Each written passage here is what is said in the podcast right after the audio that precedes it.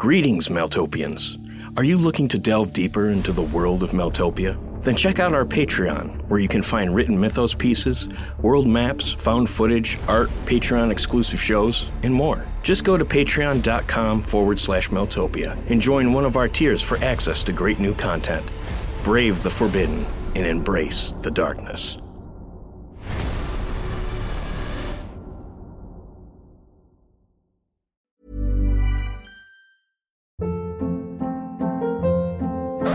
Hold up. What was that? Boring. No flavor. That was as bad as those leftovers you ate all week. Keke Palmer here, and it's time to say hello to something fresh and guilt-free. Hello Fresh. Jazz up dinner with pecan-crusted chicken or garlic butter shrimp scampi. Now that's music to my mouth. Hello Fresh. Let's get this dinner party started. Discover all the delicious possibilities at hellofresh.com.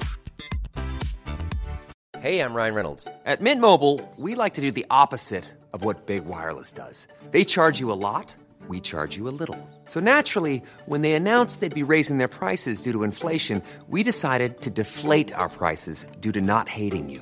That's right. We're cutting the price of Mint Unlimited from $30 a month to just $15 a month. Give it a try at mintmobile.com slash switch. $45 upfront for three months plus taxes and fees. Promote for new customers for limited time. Unlimited more than 40 gigabytes per month. Slows. Full terms at mintmobile.com. Hiring for your small business? If you're not looking for professionals on LinkedIn, you're looking in the wrong place. That's like looking for your car keys in a fish tank. LinkedIn helps you hire professionals you can't find anywhere else, even those who aren't actively searching for a new job but might be open to the perfect role. In a given month, over 70% of LinkedIn users don't even visit other leading job sites. So start looking in the right place. With LinkedIn, you can hire professionals like a professional. Post your free job on linkedin.com slash people today. Ready to pop the question? The jewelers at BlueNile.com have got sparkle down to a science with beautiful lab-grown diamonds worthy of your most brilliant moments. Their lab-grown diamonds are independently graded and guaranteed identical to natural diamonds, and they're ready to ship to your door. Go to BlueNile.com and use promo code LISTEN to get $50 off your purchase of $500 or more. That's code LISTEN at BlueNile.com for $50 off. BlueNile.com code LISTEN. Hey, it's Danny Pellegrino from Everything Iconic. Ready to upgrade your style game without blowing your budget?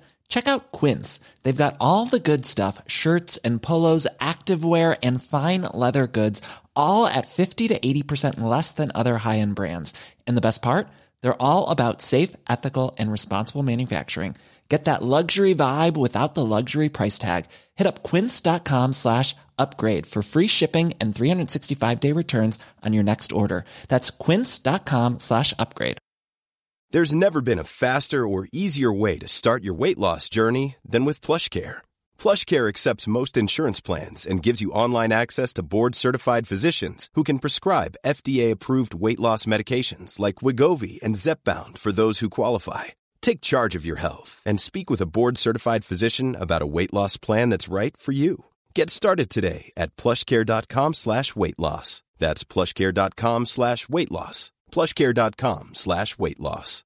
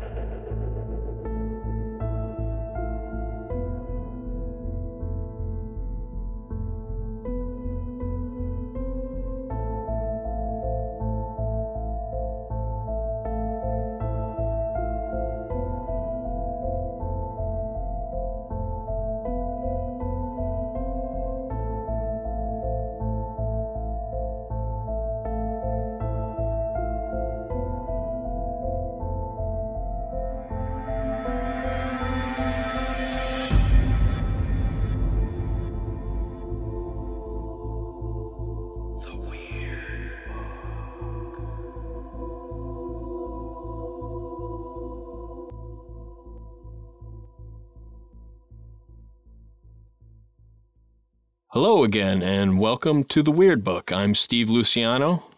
And I'm Sasha Abramoff. Welcome back, everybody. And we've got a good show for you today. Uh, a bit creepy, a bit, um, well, uh, is uh, different from what we usually do, which is we usually take on uh, more contemporary uh, phenomenon or things that have happened recently. This one's going to go back quite a ways as we talk about what is called the mass possession of 1666. Yeah, this is um, way, way back. That is true. And the reason you may not have heard of the mass possession of 1666 is it's not talked about very much. It's not um, something that's within the mainstream culture.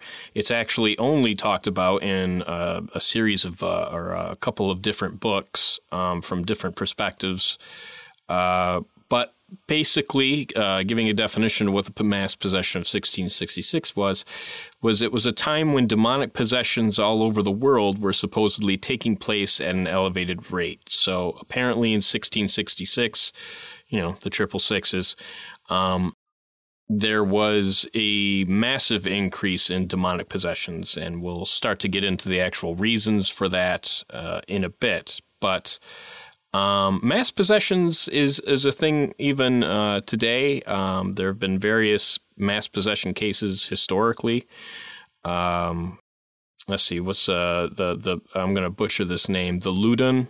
Is that how you say it? Ludon possessions the, of 16. Loudun. Loudun L- possessions? Oh, yeah, yeah, it's French. It's, it's French.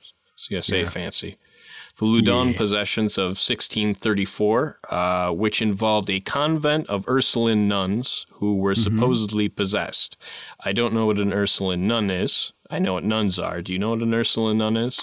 Uh, well, essentially, this was a this was a place where, um, as you would describe them, the unwed women, um, when they were kind of rearing, they, they were kind of like they were approaching the, the age where they could not bear children or they were unwanted in some ways, and uh, or they were deformed, like the the, the nun and the uh, the the other covenant that we're gonna uh, cover as well.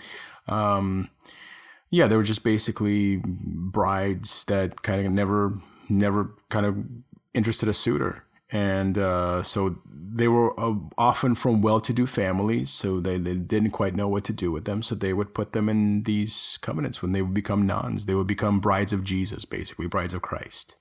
Jesus, that sounds terrible.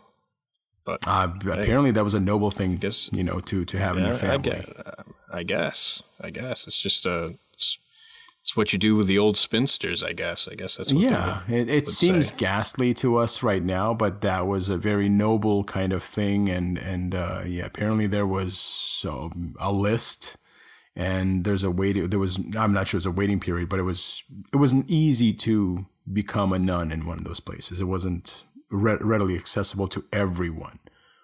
Gotcha. Well, that's interesting. I didn't know that. Um, so in regards to the possession, uh, they found this con- convent and they apparently determined that they were this convent was reported to be full of possessed Ursuline nuns. Um, mm-hmm. The church later determined that uh, this occurred because of the summoning of spirits by uh, a, a, priest called uh, Gandier, I think his mm-hmm. I think his name was, who was summarily convicted and burned at the stake as that's just what you do to, you know, people who conjure devils and make deals with the devil and and what have you. But this was a mass possession. This was one where there were a multitude of women who were possessed. Um, it, mm-hmm. it, was unclear whether Gandier, uh, Gandier or whatever, is, however you pronounce his name is, um, was possessed himself. He, he's the one who was supposedly summoning the spirits, though. He was um, what what what is known from the investigation was the fact that he did uh, admit to being a womanizer. He always professed his innocence in terms of being a you know a warlock, you would say, you know, or a witch. Mm. Uh, he always denied the fact that uh, he had brought this upon, but the witnesses, I mean, there are so many of them. I mean, these executions of these nuns took place almost daily and, and, and just didn't, I mean, except for Sundays. They took, I guess, a break. The Catholic Church actually sent out, um, a brigade of, of priests that would exorcise these these nuns, and you know thousands of people have witnessed this over the period. Now, now it crescendoed in uh, 1634, but the possessions have, have been going on for a few years before then, and uh, they would subside, and then they would just get worse with time. Yeah, apparently there was an uh, an epidemic of um, Ursuline nuns being possessed. As Mm-hmm. uh, when, when you get into the again, going to butcher this, the Aix-en province possessions, which happened in uh, 1611, which is what really actually set the precedent for the Loudun uh, possessions. Yeah, Um, it's, again, it's it's uh, yeah, it's called Aix-en-Provence. Uh, Provence, and okay. uh, in fact, the kind of also involved in the execution of a priest who was also kind of overseeing the nuns in Aix-en-Provence uh, in this covenant. And uh, actually, his execution led to the case that would ultimately result in the execution of the priest in Ladon. yeah, Uh, it was just kind of, but in Ladon, it was just specifically nasty because uh, the priest was supposed to be given a word to speak that was denied. He was practically waterboarded with holy water. And then the executioner was supposed to strangle him before he was uh, to be burned at the stake, but that was not done. He was burned at the stake immediately. And the only things apparently that he was able to utter was the fact that the person who set him, uh, which was also a priest, one of the ex- one of the um, exorcism, those that perform the exorcist, exorcism, um, the the last words uttered by the priest as he was burning alive was the fact that he you will die in 30 days, and which is apparently, according to the records, that priest did meet his untimely end 30 days later. One of those things. interesting, huh? And that was Gandier, right? Or Gandier.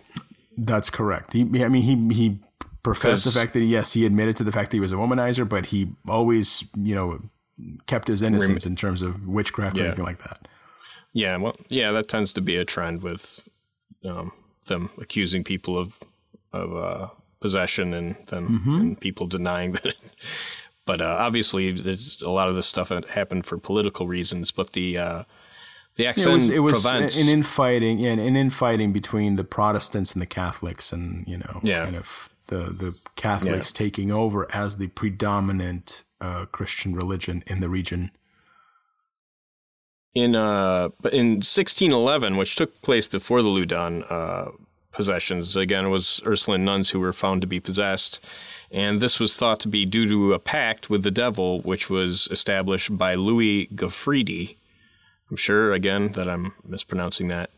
Uh who met a, a he met a pretty terrible end. Uh he was tortured by Strappado which I checked into, which is apparently where they you are lifted up by rope and I believe you are bound by your wrists behind your back so that your weight then dislocates your shoulders and I think you end up uh, uh, suffocating to death. But he Yeah, didn't die by fun. yeah, I can't imagine it's very uh, good. But he didn't die by that. Apparently, they just did that and tortured him for a while, and then later he was executed by strangulation. But like Sasha said, this was the case that served as kind of the precedent precedents for the Loudun uh, possessions. Um, and then you know those were those were preceding the mass possessions of 1666 and where we're going to deviate here is that you know the possessions and the Aix-en-Provence uh, possessions uh, there, there's a you know whether they were actual legit possessions we don't know. I mean there was obviously reports that these women demonstrated you know demonic type features you know speaking Oh, yeah, in feats of strength, uh, you know, speaking in tongues, um, you name it, sexually lewd acts, things of that, and just kind of things that you would kind of associate with possessions. yeah. Um, yeah, definitely with demonic possessions, at least. So they they but the possessions we're going to be talking about 1666 seem to be uh, not they're different but they're there's um there's some significant are- differences. Mhm. Oh, go ahead. Go ahead. No, no, they're, they're, they're always kind of connecting factors to them. Um, there's another possession that, that we will discuss, uh, we'll mention that the, the New Mexico colony possession, and there are some similarities to that as well. Yeah, that one was uh, that one was after the 1600s. That one is in 1764, but that one was weird in uh, you know, there were a priest had reported. Uh, I believe he reported back to the Roman Church. I'm not 100% sure, but he had reported that there was mass possession and that, uh, for instance, this woman, Maria Trujillo, Trujillo, mm-hmm. Uh, who basically suffered melancholy after birth uh, and showed, you know, um, sadness that she couldn't be cheered up after she gave birth, which nowadays we would just call postpartum, uh, postpartum disorder. Um, he saw this as a sign of uh, possession. Also, she apparently show remarkable bouts of strength. Um, speaking in tongues, excuse me. And then yeah. there were others in the villages claiming to hear pig noises and sheep noises and other animal noises um, that and, and weren't that, present. That is a very common in, in both the Loudun possession and the um, Aix-en-Provence. They they also heard pigs and things like that. They heard whispers and that that's the, the commonalities between those. But uh, yeah, the New Mexico colony at that time, 1764, um, that was a Spanish colony, you know. Mm-hmm. So it, it reported to the to you know directly to back to Spain in terms of yeah. that and you know the, the the priest basically stated that hey I've got these occurrences. And, you know, it started with this woman who could not be cheered up as, as what they would say, basically. And, you know, they, they put her through grueling tasks of just praying constantly. And that would involve, you know, yeah. fasting. And, and essentially, at one point, she collapsed. And when she came to, she was described as being possessed by something. She showed just tremendous feats. She was, you know, foaming at the mouth, uh, vomiting, all sorts of, you know, un, un, un you know, I, I don't know, just, just disgusting things happening. And, uh, and then it kind of caught on and there was a few other women and i think also included a man that also fell into this kind of state and yeah. um, essentially the father declared an epidemic of possessions yeah. in that region. Yeah. Yeah it was really interesting. Uh, they, they cited seizures and stuff. And a lot of this stuff like I said could be accountable uh, or explained away, you know, currently as you know seizures, schizophrenia, all these types of things. But there were, like you said, that there were some odd, weird things that were going on there. Um, mm-hmm. But you know, those are just some examples we wanted to give of mass possessions, uh, historically speaking. Um, before we got into the mass the great possession or the mass possession of 1666 which uh, by the way i think this is a good time where we can uh, introduce our guest um, who uh, has That's decided right. to mm-hmm. remain mm-hmm. anonymous due to the information that she's going to be uh, divulging um, we'll simply refer to her as anna uh, anna say hi great to be on the show um, big listener, and I think you guys are doing great work. And I'm uh, happy to be here. Happy to happy to um, help inform about uh, the the great possession of 1666. Great. Anna, thank you so much for being here. We really, really, really appreciate you coming in. Uh, and like I said, we just want to reiterate that that that is not your real name. Your name is being kept um, private, uh, but what you've got to share with our listeners and with us today is is very very important. And um, hey, we're all ears. Thank you. Thank you. I'm glad to be here. Okay, so how do we know about the Great Possession of 1666? As most people know that uh, most people haven't heard of the Great Possession of 66, and that's because the information pertaining to it is recorded in only a few books. Um, and some of these book, uh, you know, the books are uh, we the, the, Weird Book uh, organization has access to some copies of these books, um, but I believe Anna uh, brought a copy of um, Interview with the Damned, which is rare. Um, yes, I, I have a copy of the, Interview with the Damned. It's um, one of the few copies in the world, actually. Uh, there's only two or three. Oh, well, that's interesting. Um, so we'll be getting information from that. Uh, but here, here are the books. Um, we have the Journal of Judas Bardot, um, which we'll get into. The Writings mm-hmm. of Pontiff Calibraudin, uh, the Chronicles of Turgo Volkov, and is that how you say it, Sasha? Volkov. Volkov means of wolves. Okay, gotcha.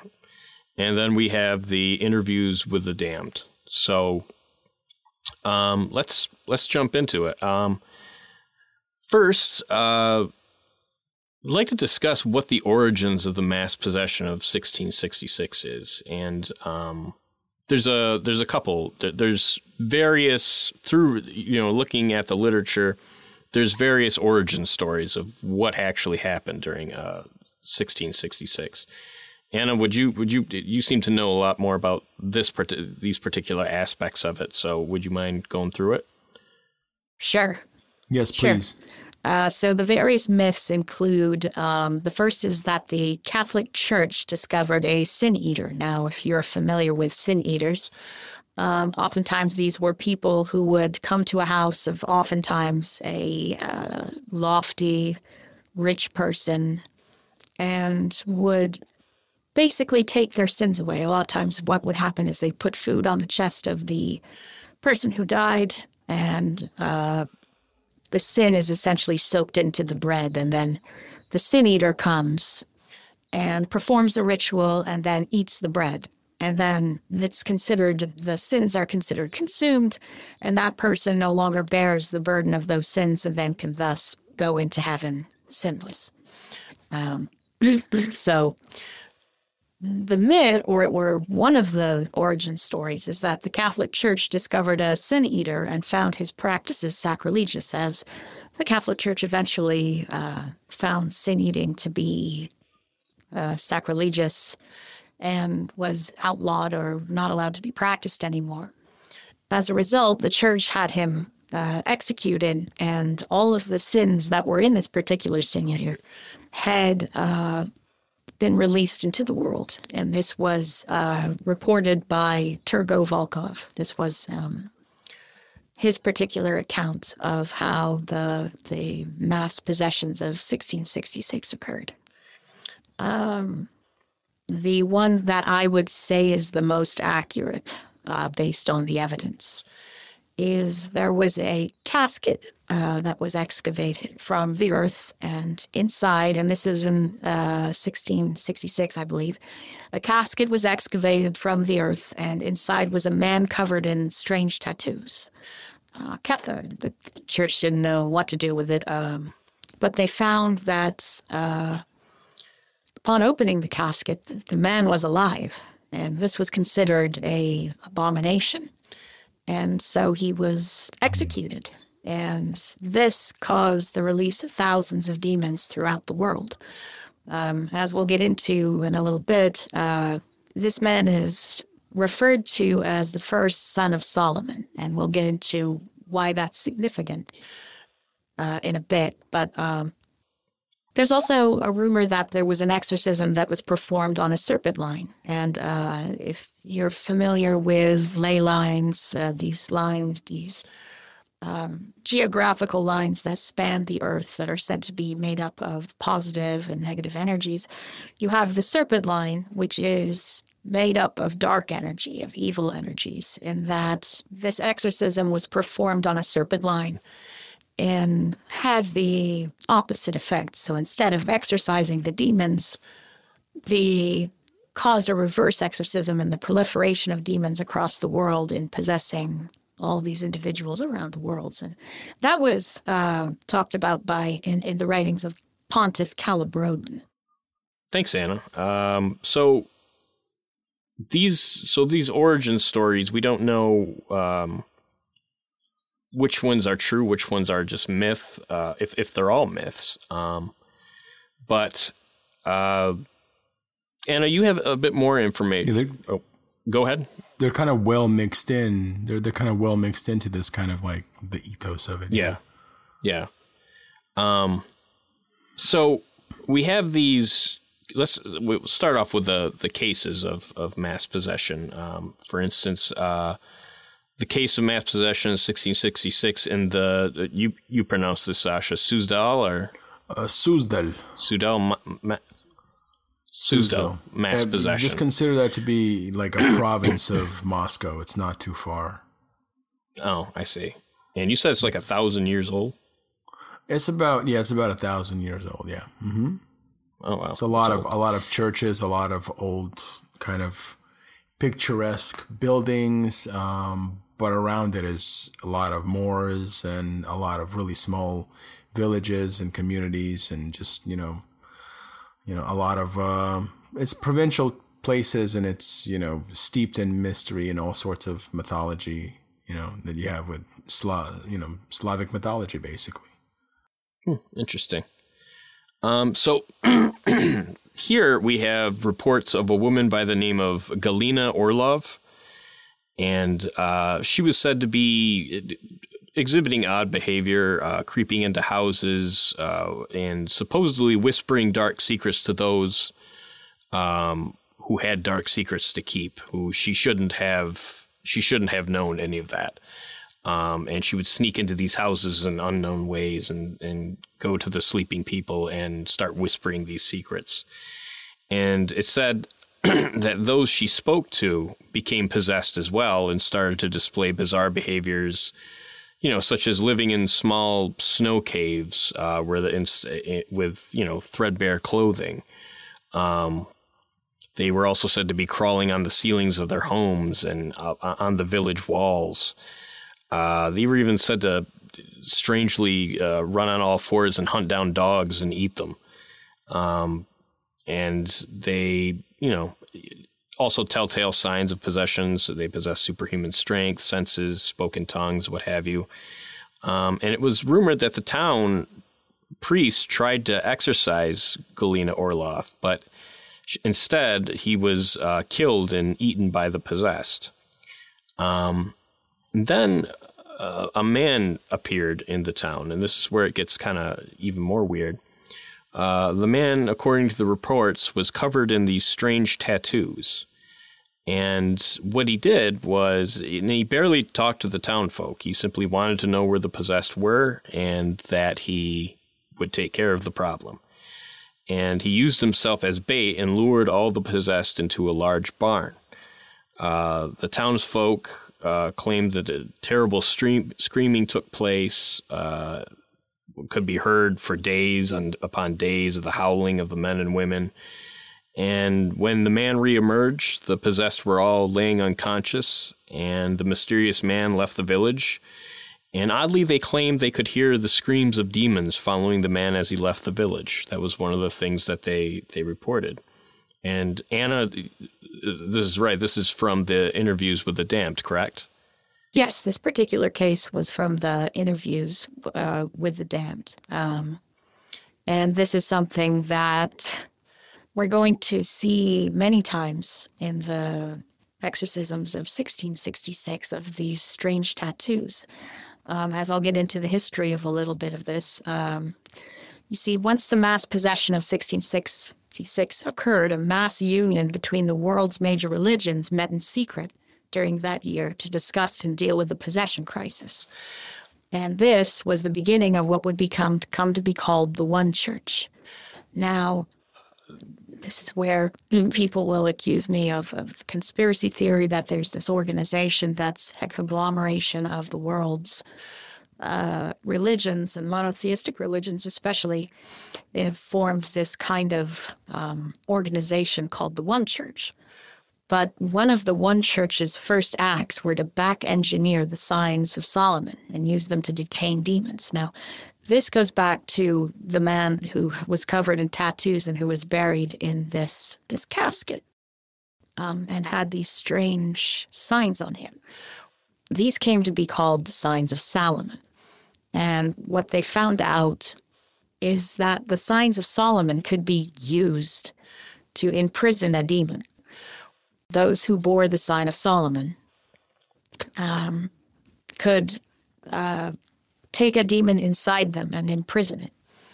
And that's essentially how they got out. They, they bet that's how they figured out. They back engineered this um, man that they found, who they executed, and then realized that they had released all these demons, and then kind of back engineered the um, the symbol.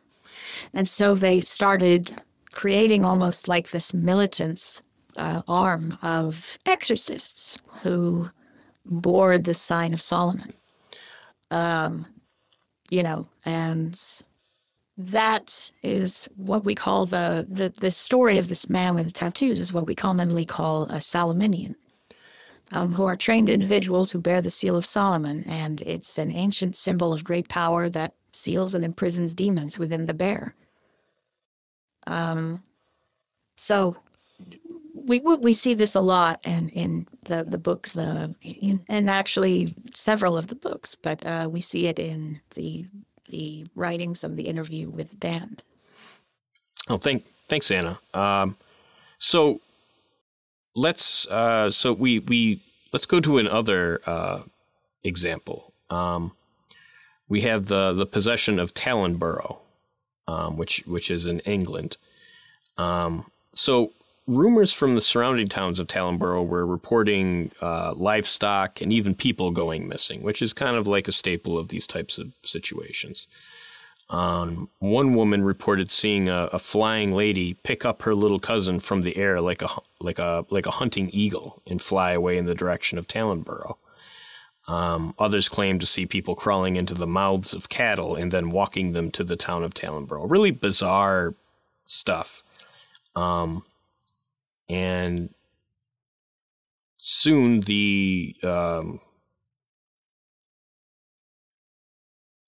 sorry, I'm just looking at my notes. And uh, the towns were, you know, all worried and, uh, you know, informed of this evil presence. And Judas Bardot was summoned to perform a cleansing of the town. Now, this how they summoned Judas Bardot is is it's it's unknown. He simply says he came to this town upon the beckoning of his authorities.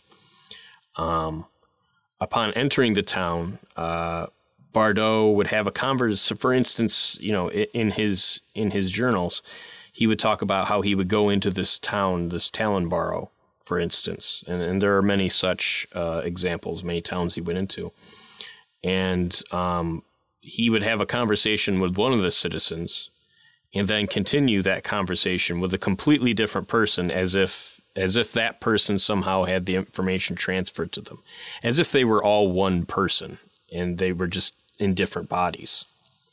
Um, he found the people living in filth and there were corpses of animals and people they had murdered.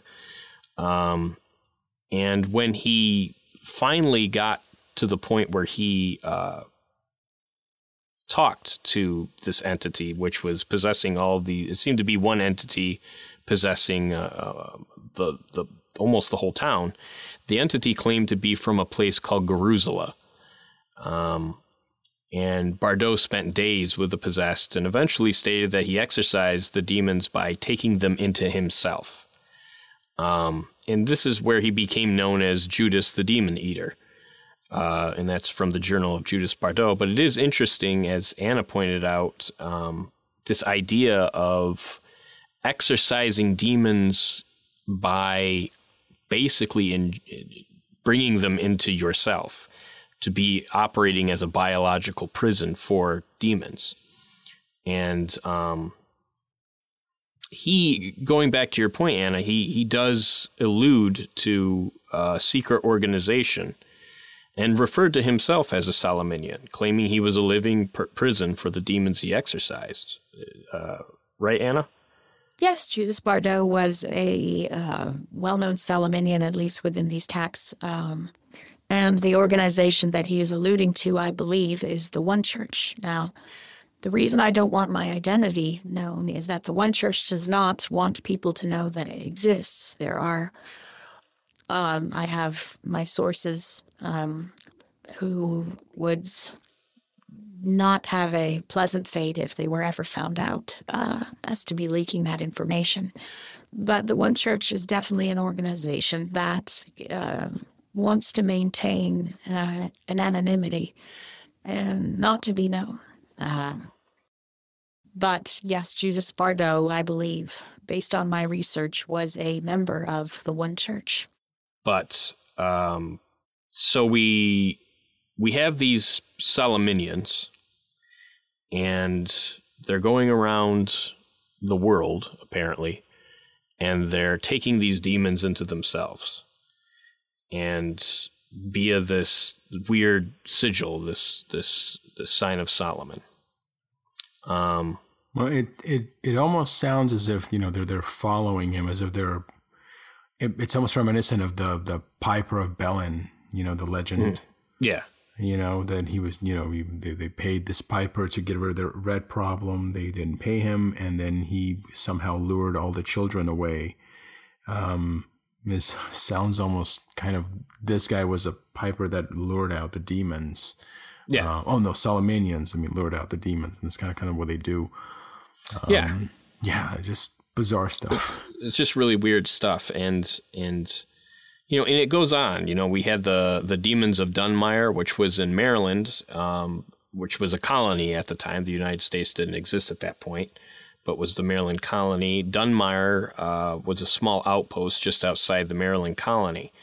Uh, this is where criminals, killers, thieves, and other outlaws were kept.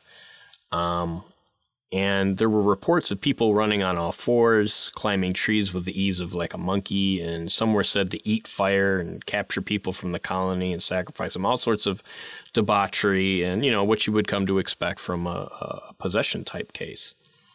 Um, and it, you know this one had a weird one. It was, it was oddly reported that the people in the outpost combined with one another to create this like hideous conglomerate creature, which was described as like writhing arms and legs that like their, their all their legs would combine and it would it would move in this like spider like way. But it was all it was comprised of all of them but like they're all their their bodies were all twisted and, and broken which is something that we see in in some uh um possession cases. Uh, you know the most famous example being uh, the movie The Exorcist, where her head turns completely around and where she walks backwards down the stairs um, where you know you have these odd contortions of the body or the, the, the ability to do things to the body that wouldn't normally be able to be done. Um, and then Anna, would you explain the, the rest of this because you, would have a better grasp of it, I believe.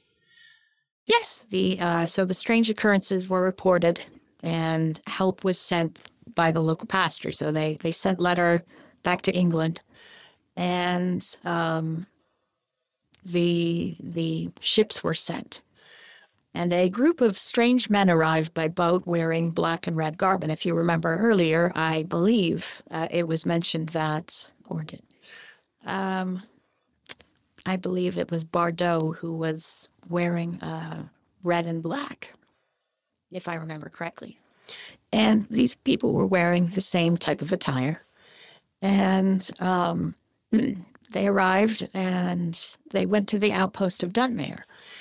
Over the course of several days, uh, again, the, the, the people, the, the colony of Maryland, um, heard horrible sounds. Um, one witness said individuals were being separated and strange rituals were being performed. Now, these rituals, according to Pontiff Calibrodin, who was the, the one at the time who was uh, who who reported all these activities, included a ceremony where the possessed would be strapped down and then branded with a strange symbol. Now, as I've mentioned before, we uh, we have the Salaminians who just happen to be to bore a symbol of some sort on their body, and this seems to be, I would conjecture, based on my research, that the symbol that Calibrodin is referencing is the sign of Solomon. The only difference in this particular situation is that the men who came were not did not have the tattoos, but rather what they were doing was branding these people with this, with the symbol. And they did this with each of the 15 people who were possessed, and that was about the size of the little enclave. Um, Calibrodin reported that uh, once they were branded, some were bound up and imprisoned. Um, some were stored and forced to sleep in holy water. Others were strapped to beds of crucifixes. Um, you know, and he got a little information out of them. It was for those where the demon could not properly be properly contained. And the possessed were put in large metal coffins that were wrapped in chains and buried in the ground. Um, the rest were taken, according to the Calibrodin, they boxed them up essentially, and they took them back in crates on the boats. And this to me strikes of a kind of the idea is that the Salaminians are these trained exorcists. Um, they go through years of training, from what I understand, from what I've been told, and are essentially warriors for the one church. And they are practiced, they're, they're conditioned to do this. But in a pinch, especially in the mass uh, possession of 1666, the issue was that there just weren't enough of them. So what they did was they would brand these people with the sign of Solomon, which would trap the demon inside of them.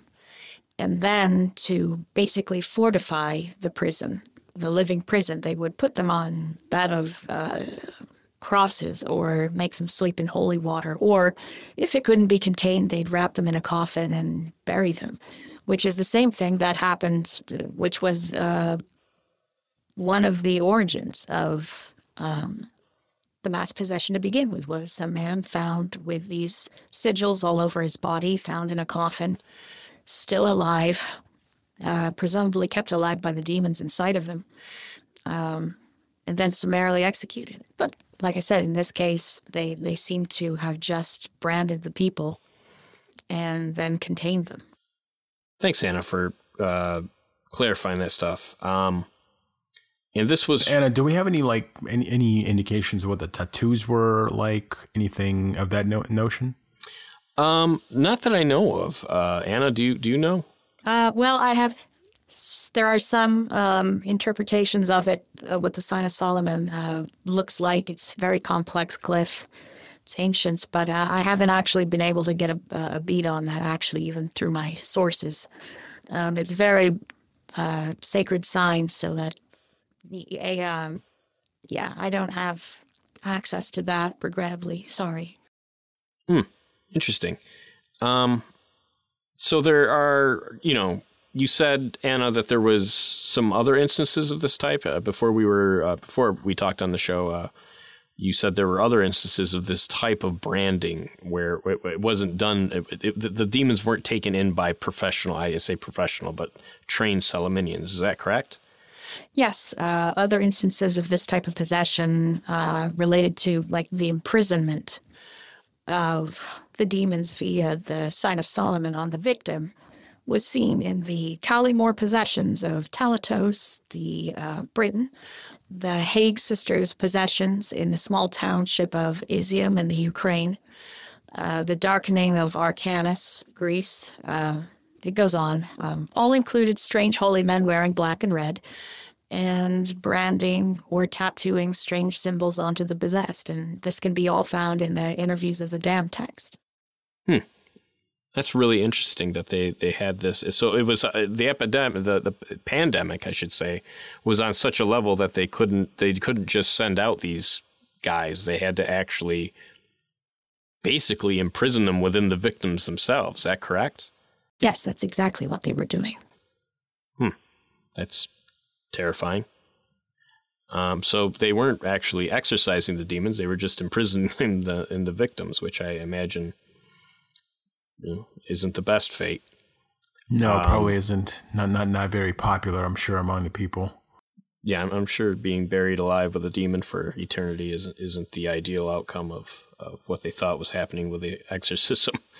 Um, we have another one, uh, the possession, and, and these, again, these are from this one is uh, Turgo Volkov um, from his journals, and or uh, where we talk about Dominic Elderwood of Kellingford, Ireland. Um, and he was known locally as a kind and generous man of you know modest wealth. Um, however, some had noticed he'd been talking to himself lately, uh, gathering strange items like birds' nests, uh, discarded clothing. He was even found uh, sawing off the hooves of, of pigs.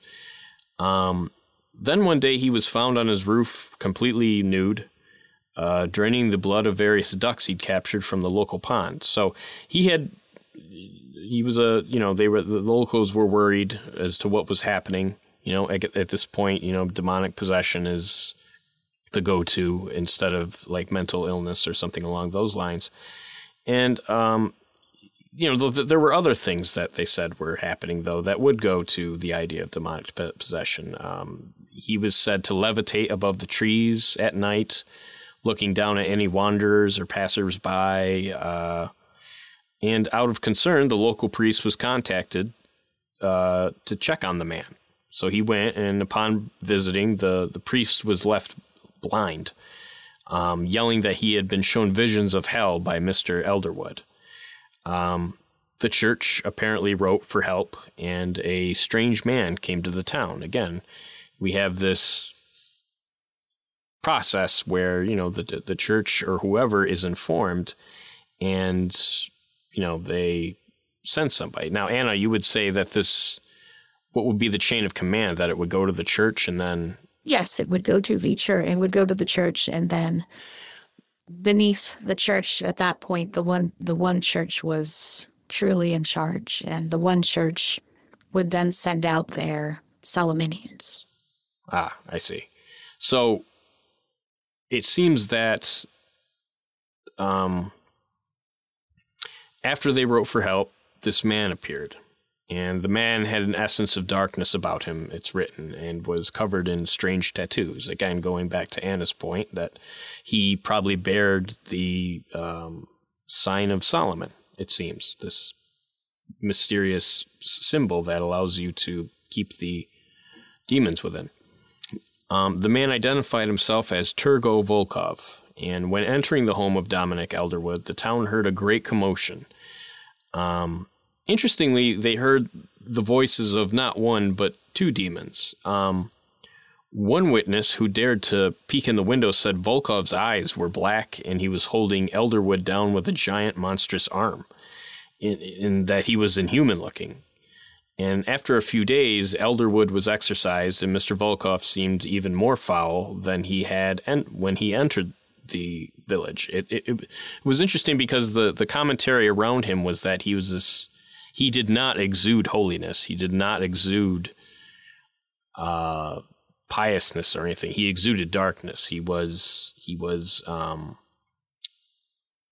tainted almost, and you know this Turgo uh, Turgo Volkov's exploits were documented by an interested party. He didn't write them himself. He he was followed by this interested party, who remained anonymous and who eventually published it as the Chronicles of Turgo Volkov.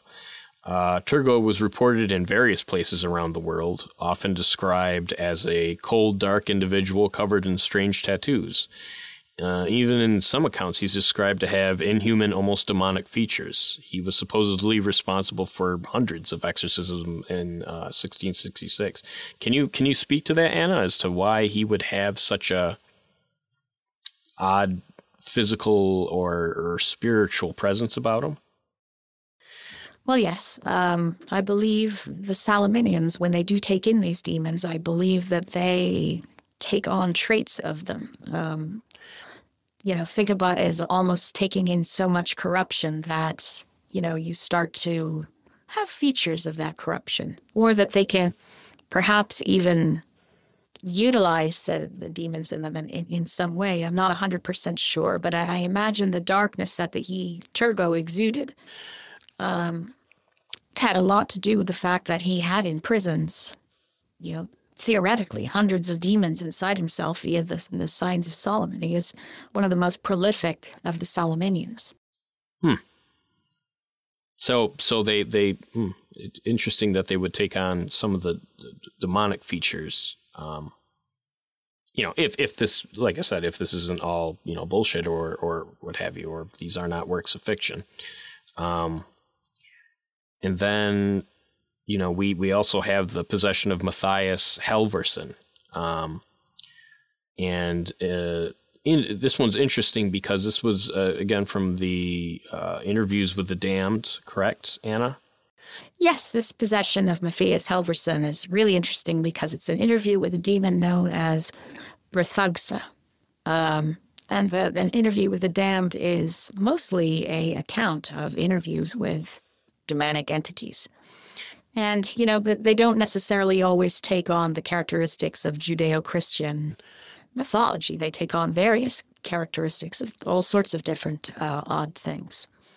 Um, in this particular case, in a small village called Hitsvig in Norway, a man by the name of Matthias Helverson was said to be a hermit. Um, he lived out in the woods by himself, and it, you know, came down to he made a deal with a demon to bring his daughter back. His daughter was, he only had one daughter and she had died in a, a tragic uh, accident. She had drowned and he summarily buried her. And according to the legend, he needed to, um, according to the deal he made, he had to, uh, needed to kill one of his kinsmen, wait until the body rotted, and then eat its flesh which is very odd and disgusting um, uh, ritual, but that that is what he was supposedly told to do. Uh, various townsfolk saw the corpse of Matthias's daughter walk through the town, her body rotting and strange white worms occasionally slithering out her ears and mouth. Um, Matthias was found in the cemetery eating dead bodies. So it, it, very much goes against what, again, we, we see in Judeo Christian type of things where we read we see speaking in tongues and whatnot. This has a lot to do with fruiting bodies and rot and, in this kind of theme of worms. Um, well, as and, well as the theme know, of, of, as well as the theme of eating the mm-hmm. body, mm-hmm. like eating the body of Christ. Yeah. So there's, yeah. there's, there are themes of consumption. There can be that, that third. Yeah. And Matthias was found, or uh, eventually letters were sent uh, to the holy authorities at the time, who were, uh, I believe, were mostly Protestant. And a strange man was sent wearing odd garbs, again, the red and black, um, and tattoos all over his body. Uh, there was also an entourage with a man who were similarly dressed. And um, one of the people there was to bear witness to this. Um, apparently was just a witness, didn't have any of the Salaminian type of characteristics. Uh, so, when confronted, the demon performs strange miracles. For instance, it summoned strange white worms from the soil and um, showed off Matthias' dead daughter and her ability to speak and walk around. Um, he was also eating the dead flesh of a corpse while talking to the priest. So he had an actual corpse sitting there and was devouring it as the priest stood there. Um, and the demon called itself Brathoxa, and said that it hailed from a place called the Bolgia of the Fruiting Dead, which is um, interesting uh, that, that they would refer to that again, uh, not Judeo Christian. It's, you know, it doesn't say it doesn't say Asheron or Armageddon or, or hell, but a Bolgia of the Fruiting Dead. And it said where it came from, there were mountains of rotting corpses and gadflies the size of elephants, and that their great god, Sathugtha, uh, uh, dead walked the body of something that he referred to as a bornless across the cosmos, which eternally eating of its flesh, which um, I've been unable to discern what that means. But um, it is said to live in, in cities of fruiting bodies and alien saprophytes and hurricanes of flesh eating flies. And this is where it said it came from. And uh, eventually, it was said that a, a, ritual involving salt, which is um, interesting, was thrown upon the possessed man and then a circle created around him um, of the staff. And eventually, the demon was exorcised and taken into the strange priest. The daughter was killed and drowned in a mountain of salt, and that's how that uh, particular uh, account ended. So, what we have here ultimately is this subterfuge type of organization orchestrating mass exorcisms across the world using this kind of esoteric technology. I don't want to see technology, but esoteric knowledge and um, symbolism to expedite the process or or to kind of make these these uh, flesh and bone prisons. Um, it's said that the Salaminians uh, revere um, interesting. Um, interestingly, the my sources told me that they revere and worship an angel called Orcus, which is the angel of exorcism. Um, and the name was found in a Bible in Egypt, but was deemed blasphemous or incongruous, which is common with the Bible. Um, they uh, it's usually considered apocryphal script, which is just that the information doesn't conform to the biblical mainstream ideas of what it should or shouldn't be, so it's taken out. And um, but that this is one of their I don't know if it's a gods or something they revere, but this angel called Orcus. Um, but yeah, that's that's uh, that's mainly what I have is is this idea that you know underlying the church, these many churches, not just not just Christianity, not just Catholicism or Protestants, it encompassed all uh, religions, all at least the Abrahamic uh, monotheistic ones and they came together and formed this one church, which has just grown more powerful over the ages. Um, and again, which is why I want to keep my uh, identity anonymous. Well, thanks, Anna. Really. Well, yeah, that's completely. That's yeah, Anna. Thank you so much. That's completely understandable. Yeah, we'll we'll definitely make sure that um, we keep everything anonymous, and and uh, we really appreciate you coming on the show. Um, mm-hmm. It's been great. You've been a font of knowledge. I I didn't know half of these things. Um, and the cases are just so bizarre that they're just they're just really interesting. They they they deviate a lot from what we're used to seeing uh, via the Catholic Church and what the you know the types of possessions that we they they talk about, um, especially that last one with the weird worms. That was especially odd, but just the idea of these people, these people called the Solomonians, and do you know, do, Anna? Do you know if there are still Solomonians? Oh, I, I believe so, yes. And in fact, um, from what I was told, um, in the Solomonians are not only, they themselves are branded with the sign of Solomon, but they also, when they procreate, essentially, the sign is transferred onto the offspring.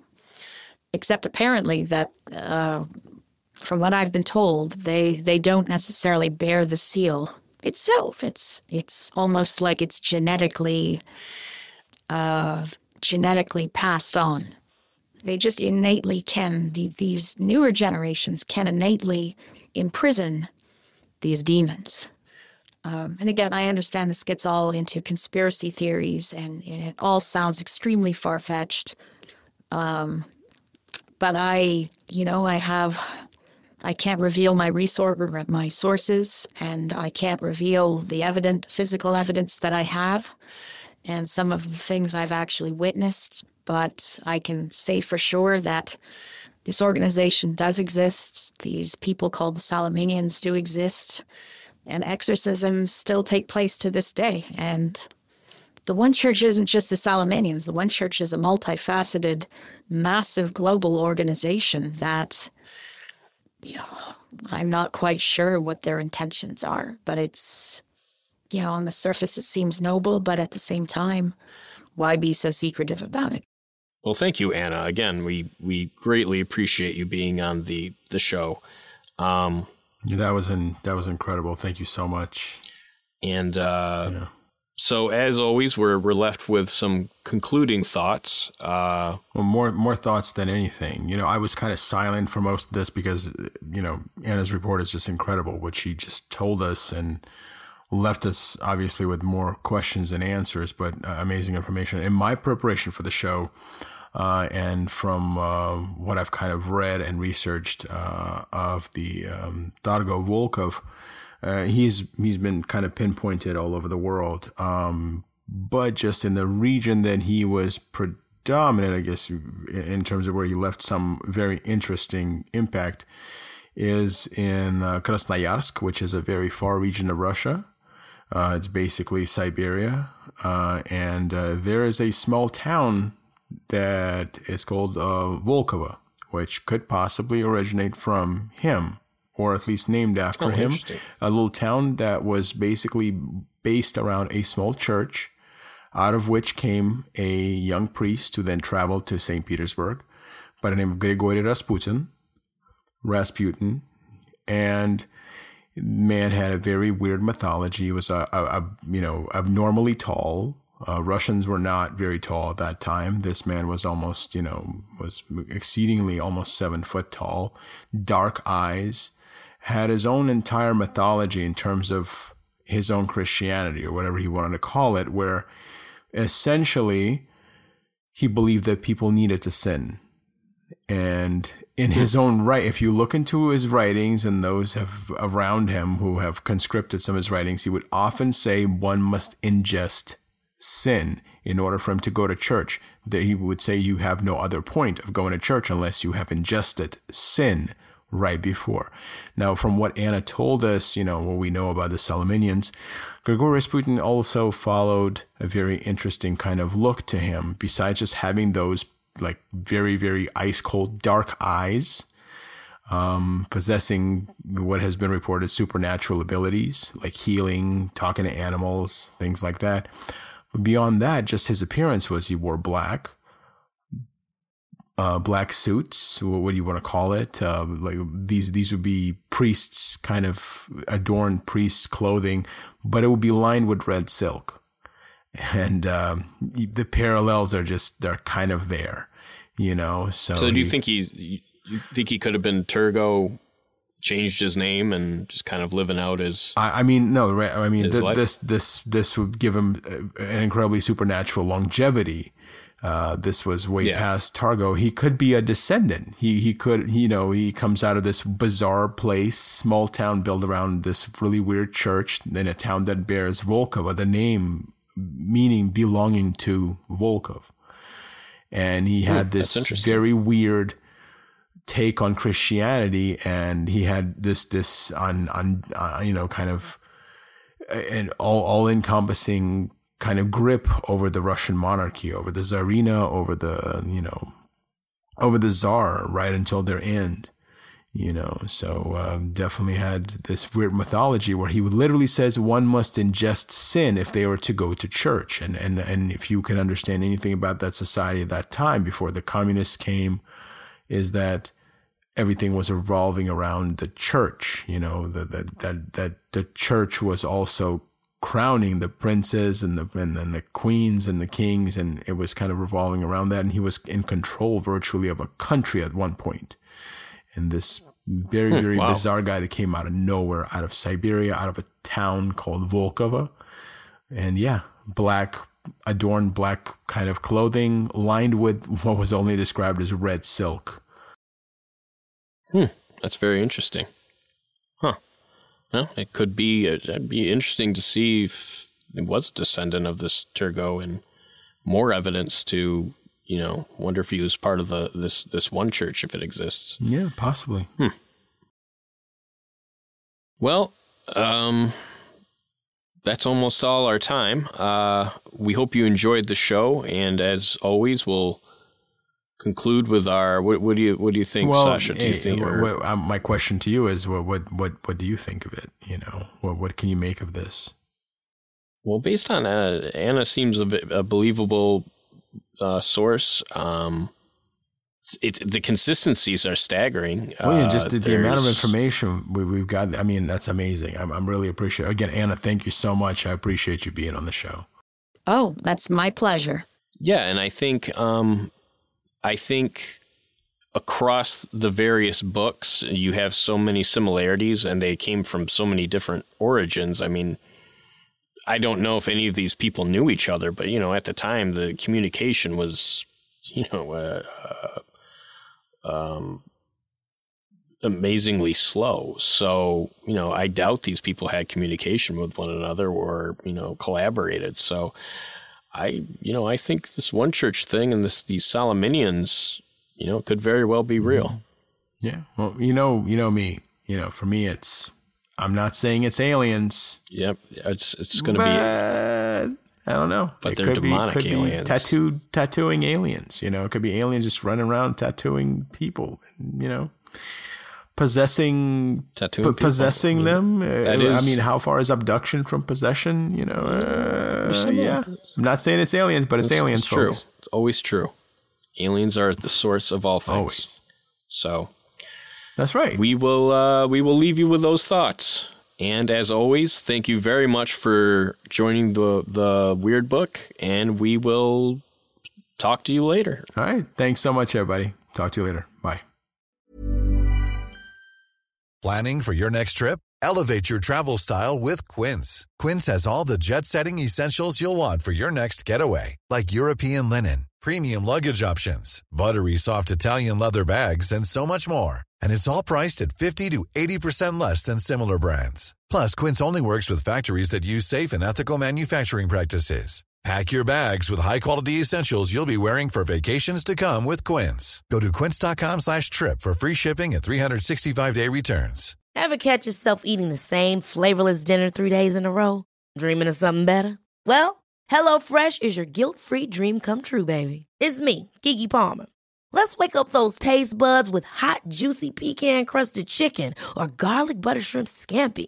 Mm. Hello Fresh. Stop dreaming of all the delicious possibilities and dig in at HelloFresh.com. Let's get this dinner party started.